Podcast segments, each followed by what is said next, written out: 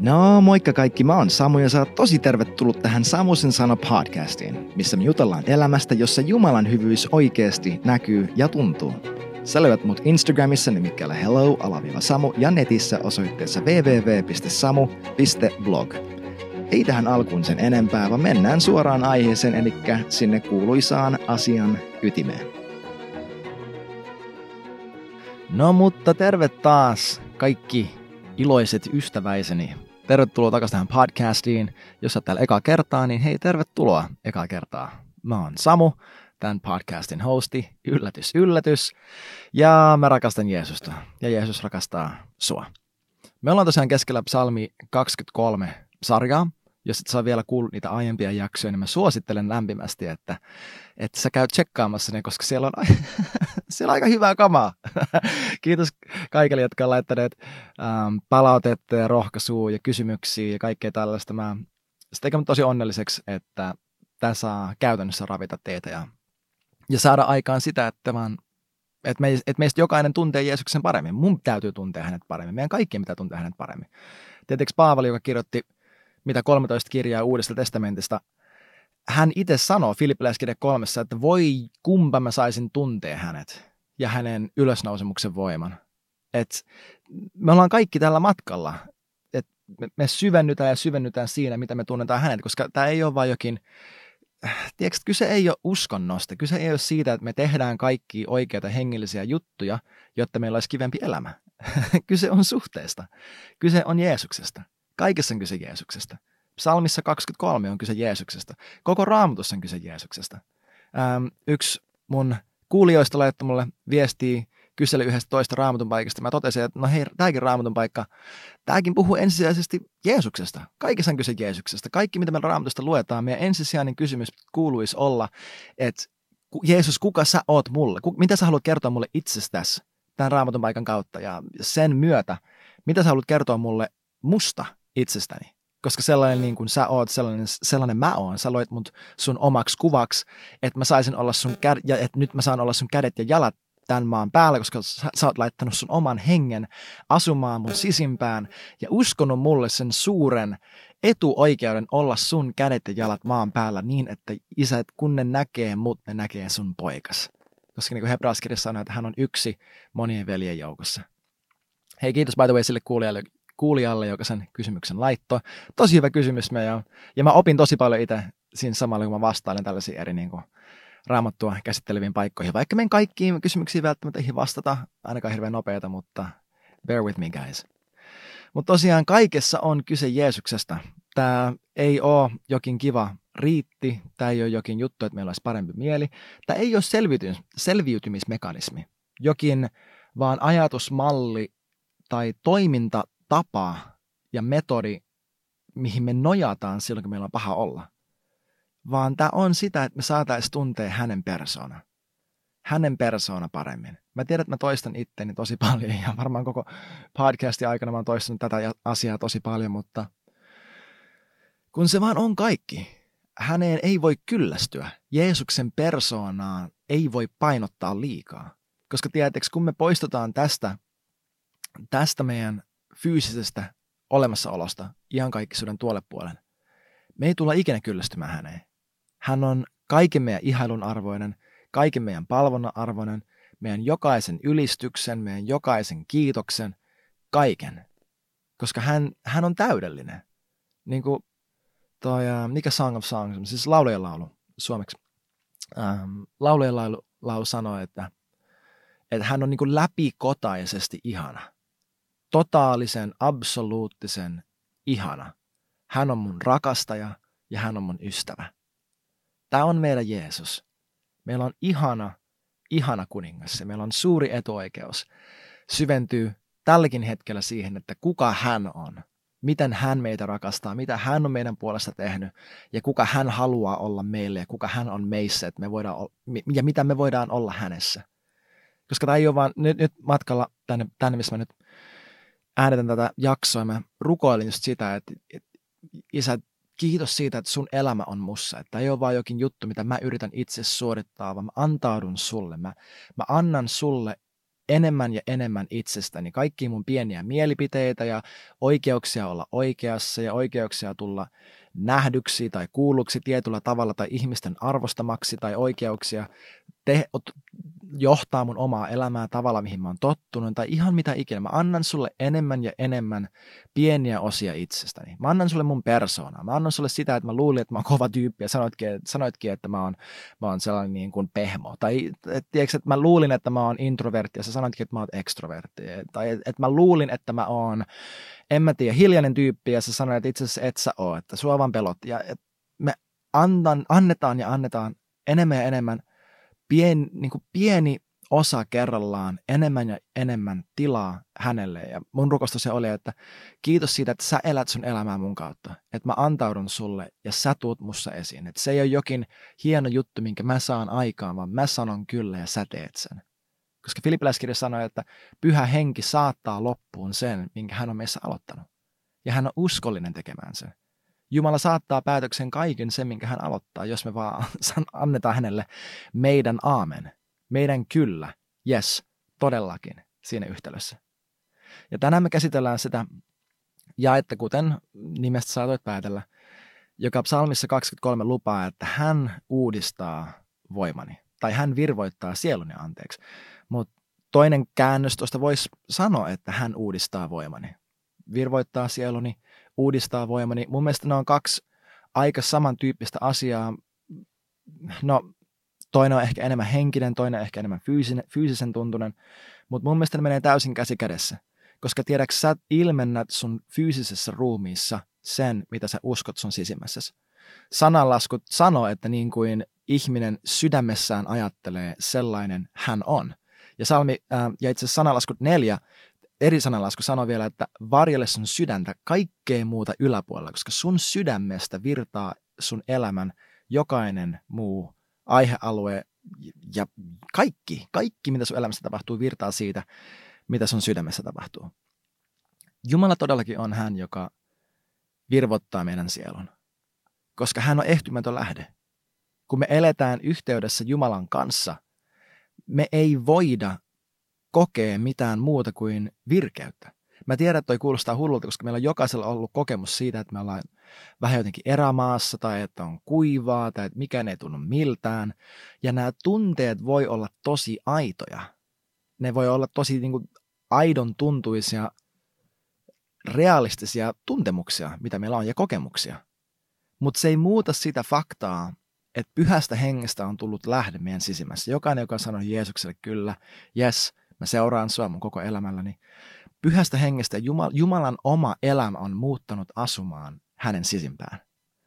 Ja mulle, kun karismaattisessa piireissä lauletaan biisejä, jossa puhutaan niin kuin uh, fresh fire tai um, muita tällaisia ilmaisuja, niin kuin fresh anointing, muuta tällaista, niin Reinhard Bonke sanoi, sanoi jotenkin tosi hyvin joskus, että have you ever seen stale fire? Että onko se koskaan nähnyt sellaista niin kuin kulahtanutta, paatunutta tulta? Ei. Ei ole olemassa sellaista asiaa. Jumala on elämä ja hänen elämä on meidän sisimmässä. Ja hän aina virvoittaa meidän sielun, kun me eletään yhteydessä hänen. Tiedätkö, mä, mä uskon, että se on mahdotonta meidän tulla meidän ajatuksessa, meidän tuntemuksessa, meidän, meidän yksinkertaisessa myöntyneisyydessä Jumalan kohtaan sellaisen paikkaan, että me ollaan yhtä mieltä hänen kanssaan siitä, kuka me ollaan, vaikka meidän tunteet sanois mitä, ilman että me kokee, koettaisiin siinä kohtaa sitä, että hän virvoittaa meidän sielun.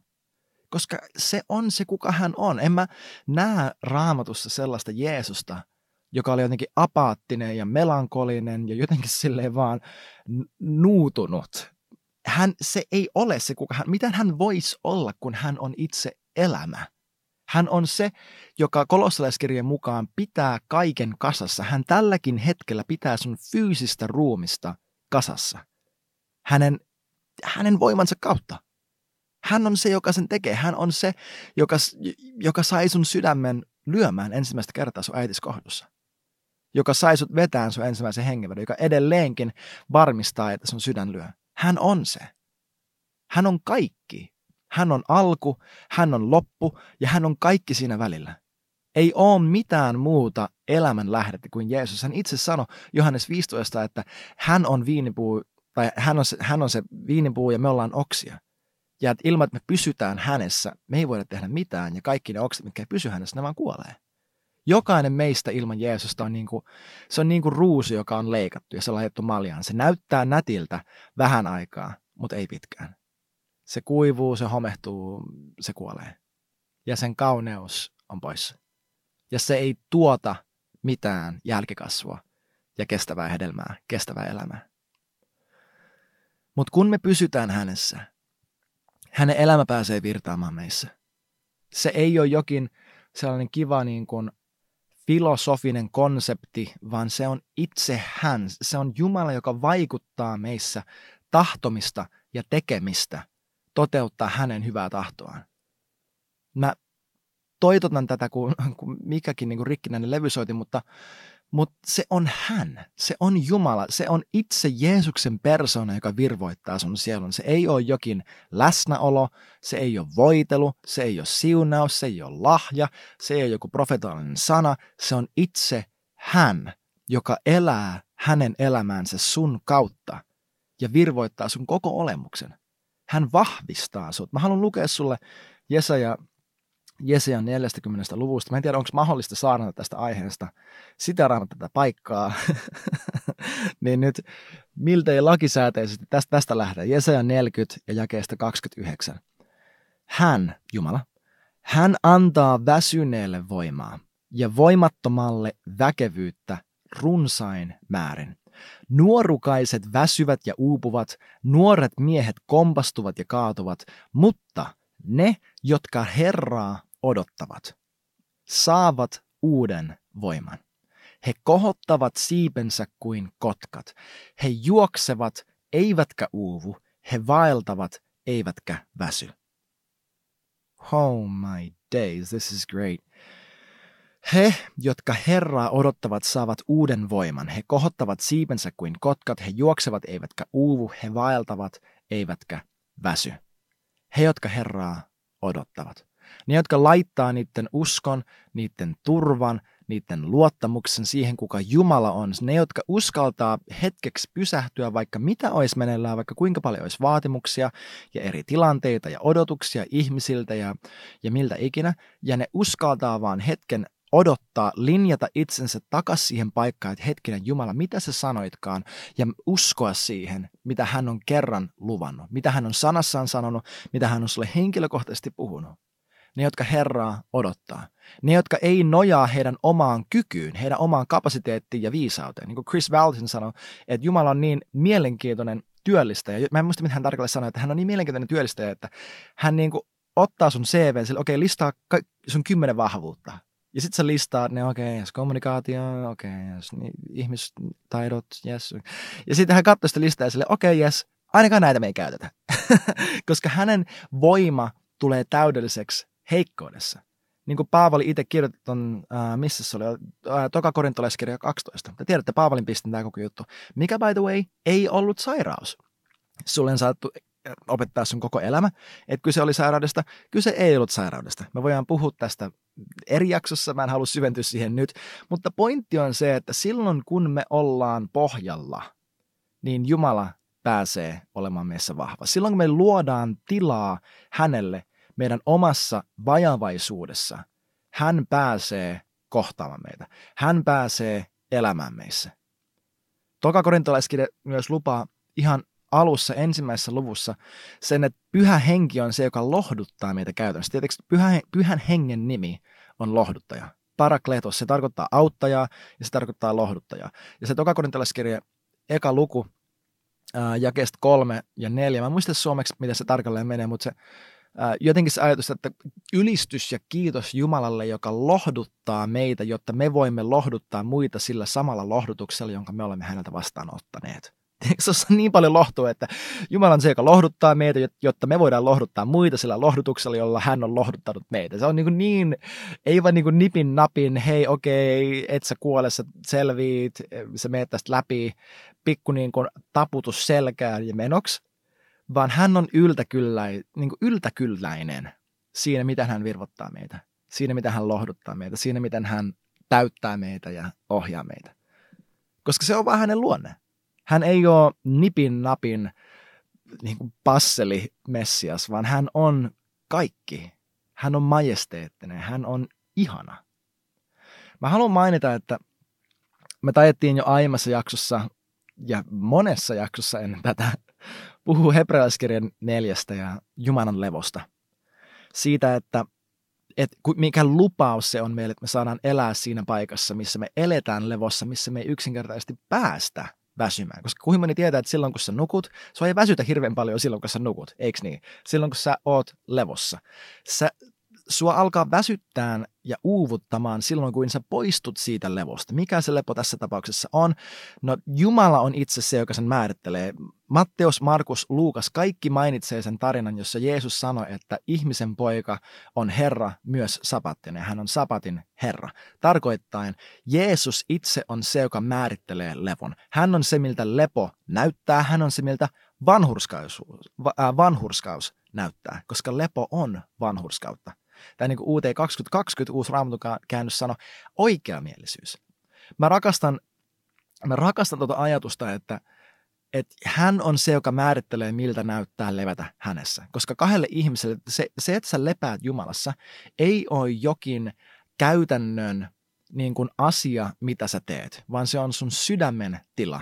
Yhdelle ihmiselle Jumala voi sanoa, että hei, sä lepäät mussa, me lähdetään nyt kiertämään lähetysmatkaa 20 maata 20 viikossa.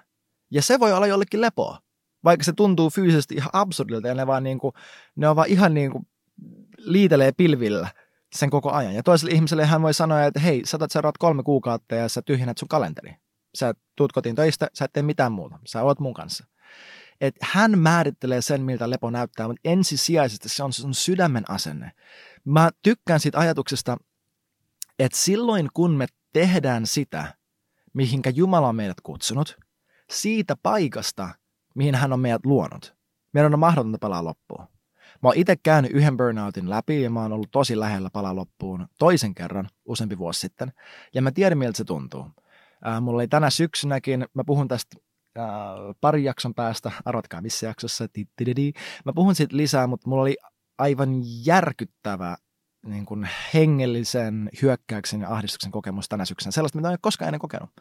Äh, sellaisella intensiteetillä ja pitkäkestoisuudella, mitä mä en ole koskaan, ei ole koskaan ennen tullut vastaan. Äh, ja mä, se tuntui burnoutilta, mutta siinä kohtaa mä tiesin, että okei, tämä on ulkoista ja hengellistä. Tämä ei ole vaan jotain mun omaa sielun ahdinkoa. Mä olin fyysisesti, henkisesti aivan totaalisen loppu, ja senkin keskellä mä sain kokea sitä, miten Jumala virvoittaa mua. Mä tiesin, että se on ulkoinen asia, ei sisäinen asia. Mä tiesin, että se menee ohi ja mä tiesin, että mä pystyn nojaamaan häneen, koska hän on uskollinen. Hänen liitto mun kanssa kestää ja säilyy, koska mä pysyn hänessä ja hän ei koskaan tule päästään musta irti.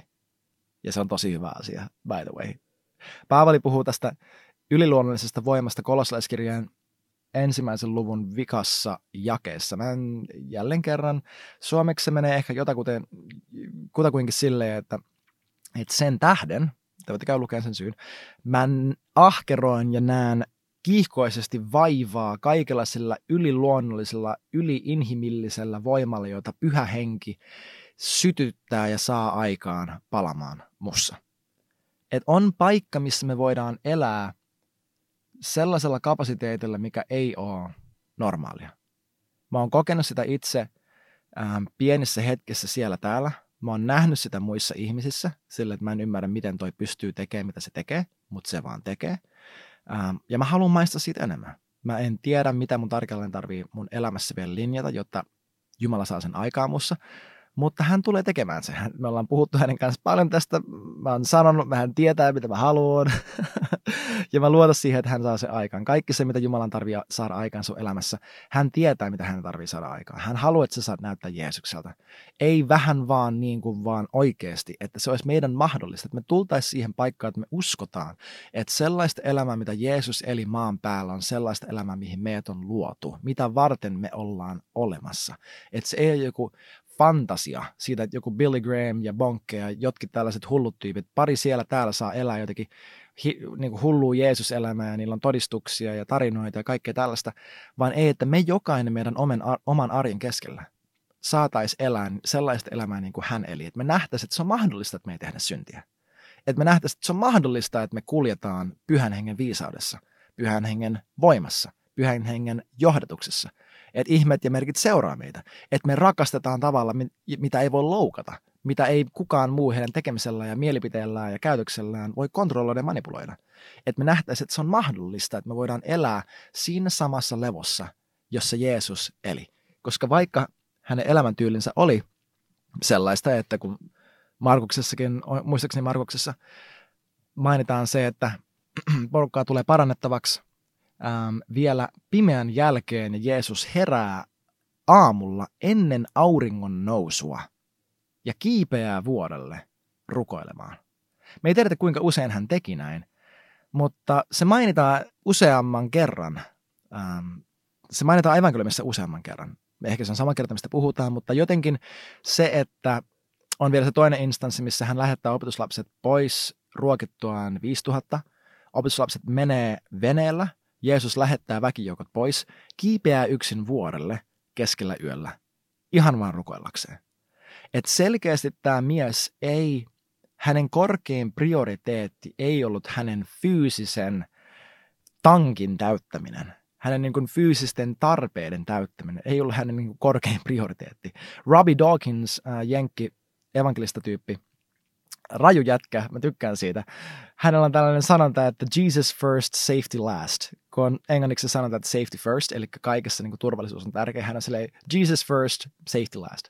Et se ei ole se niin kuin korkein prioriteetti Jeesuksen omassa elämäntyylissä, että hän huolehtii siitä, että hän noudattaa meidän niin kuin ruokapyramiidia ja saa sen kahdeksan ja puoli tuntia unta ja kaikki. Nämä on siis kaikki hyviä asioita. Tiedätkö, mä itse fiilistelen tosi paljon ruokavalioa ja liikuntaa ja mulla on ollut se Oura-sormus joskus, mä optimoin mun, mun uni, mitä ikinä, kaikki, että varmistaa, että mä saan tarpeeksi unta ja kaikki näitä juttuja.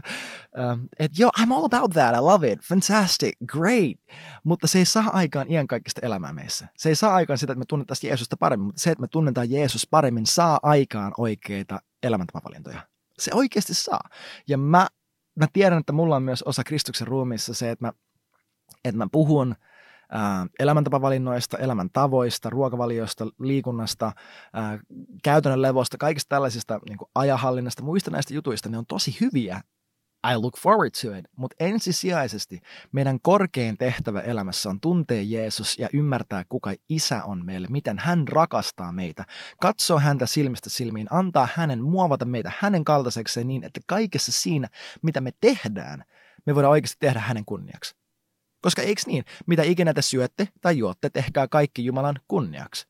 Ää, olisiko eka korintolaiskirje 10 ehkä, en muista. Et kaikki mitä me tehdään, me tehdään hänen kunniaksi, mutta miten me voidaan tehdä mitään jonkun kunniaksi, jota me ei tunneta? Koska tehdä se hänen kunniaksi, tehdä se hänen nimessä on niin kuin hän itse tekisi sen, mutta miten me voidaan tehdä se niin, että meillä on jokin vajavainen huhu siitä, että kuka hän on. Ei vaan jos me voidaan linjata meidän elämä siihen paikkaan oikeasti Jeesus teettää mussa, poraattaa mun aivoihin ja mun sydämeen tavalla, mikä pysyy ja säilyy ja kestää. Että jos me saadaan meidän elämä linjattua siihen paikkaan, että meidän jokaisen päivän korkein prioriteetti on tuntea Jeesuksen persona paremmin, jokainen muu asia meidän elämässä tulee linjautumaan. Mä lupaan sen, koska Jeesus itse lupasi sen. Matteus, kuudes luku, ja siellä ihan lopussa, jakeesta 31 vai 33, en muista tarkalleen, etsi ensin, etsikää ensin Jumalan vanhurskautta ja valtakuntaa ja kaikki nämä muut asiat, mitä se käytännössä tarvii, tulee teille sen kylkiäisenä kaupan päälle. Mm, se on totta. Ja mä haluan, tietenkin kun tuossa ei ole mitään niin etsi ensin Jumalan valtakuntaa ja hänen vanhurskautta ja sitten tokana eti näitä kaikkia muita juttuja. Ei vaan se oli niin eti ensimmäisenä tätä. Anna sun fokuksen olla tässä yhdessä asiassa ja kato, miten Jumala saa aikaan ne kaikki muut asiat. Mä oon itsekin matkalla äh, tämän asian tiimoilta. Mulla on, nyt mun elämäntilanne on se, että mä mun pitää miettiä mun seuraavaa niin kuin, työkuvioita ja kaikki tällaista. Mä puhuin tästä jo aiemmin. Ja mulla on sellainen tietynlainen paine järjellisesti ja lihallisesti ja niin kuin sinänsä niin kuin maallisesti ymmärrettävästi isänä paine siitä, että mä varmistan nämä niin kuin eri työasiat ja tulolähteet ja ää, mistä raha tulee sisään ja kaikkea tällaista. Ja samaan aikaan mun korkein prioriteetti ei ole se, että mä saan ruokaa pöytään. Mun korkein prioriteetti on se, että mä saan Jumalan mun sydämeen ja sen kautta mun koko talouteen, että mun lapset saa tuntaa Jeesuksen, mä saan tuntea Jeesuksen ja että hänen läsnäolo on se, joka merkkaa meidän koko elämän. Ja siitä paikasta, siitä paikasta mä saan tehdä ne kaikki käytännön asiat ja Jumala tulee ohjaa mun tekemistä, mun käytöstä, kaikkea sitä. Niin kuin David itse sanoi, että, että mä en ole koskaan nähnyt vanhurska, vanhurskasta hylättynä tai hänen lapsiaan kerjäämässä leipää.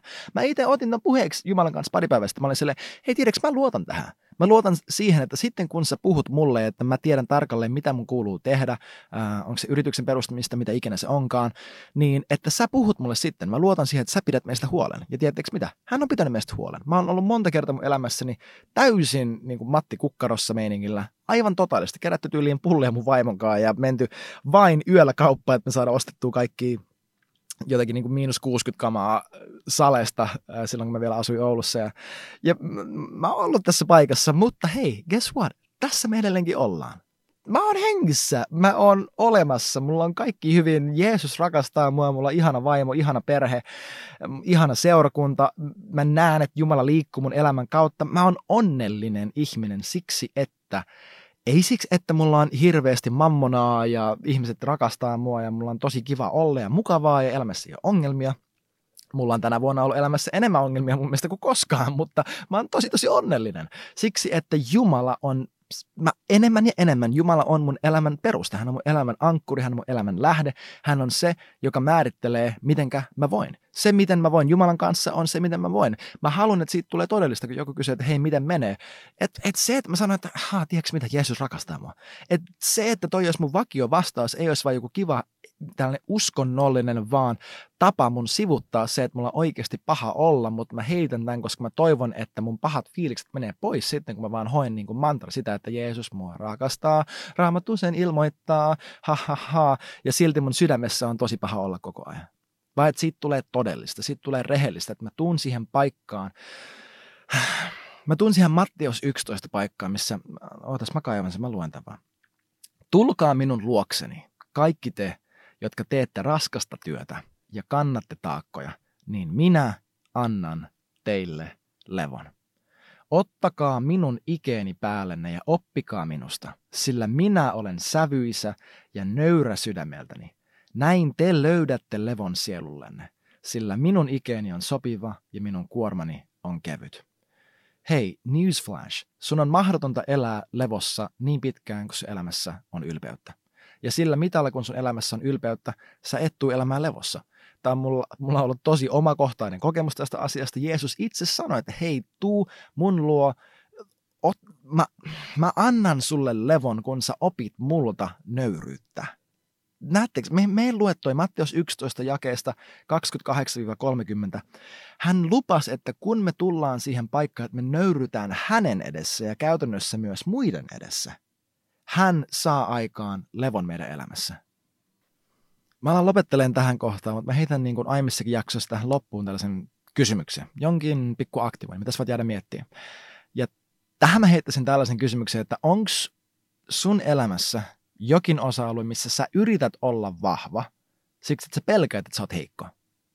Mihinkä sen takia Jumala ei pääse käsiksi, että sä oot niin blokannut itseäsi myöntämästä sitä, että itse asiassa sä et osaakaan tätä juttua tai sä et ymmärrä tuota juttua tai sä oot epävarma tuossa asiassa, mutta sä oot rakentanut sellaisen kuoren, joka näyttää ja tuntuu vahvalta, mutta, sisäisesti se on epävarmuutta, mihinkä sen takia Jumala ei pääse tuomaan hänen vahvuutta.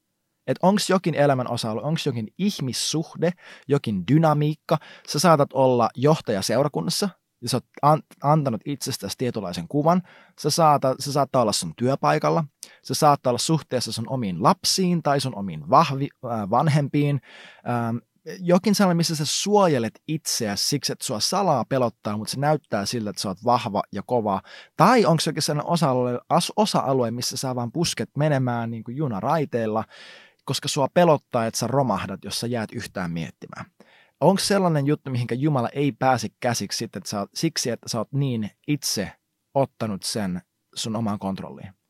Ja kysy Jumalalta, jos sulle nousee jokin tällainen paikka sun elämässä mieleen, kysy Jumalalta, miltä se näyttäisi, jos sä luottaisit häneen. Jos sä oisit se tyyppi, joka se Jesaja 40 mukaan, joka odottaa Herraa sillä elämäosa-alueella. Mitä, mitä hän voisi tehdä? Kysy Jumalalta, että jos mä, jos mä uskaltaisin uskoa suhun tässä kohtaa ja luottaa suhun enemmän kuin omaan ymmärrykseen.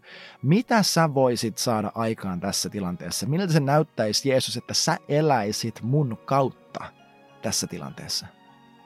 Hei, kiitos, että sä oot ollut mukana. Ja Jeesus rakastaa sua ja nähdään ensi kerralla.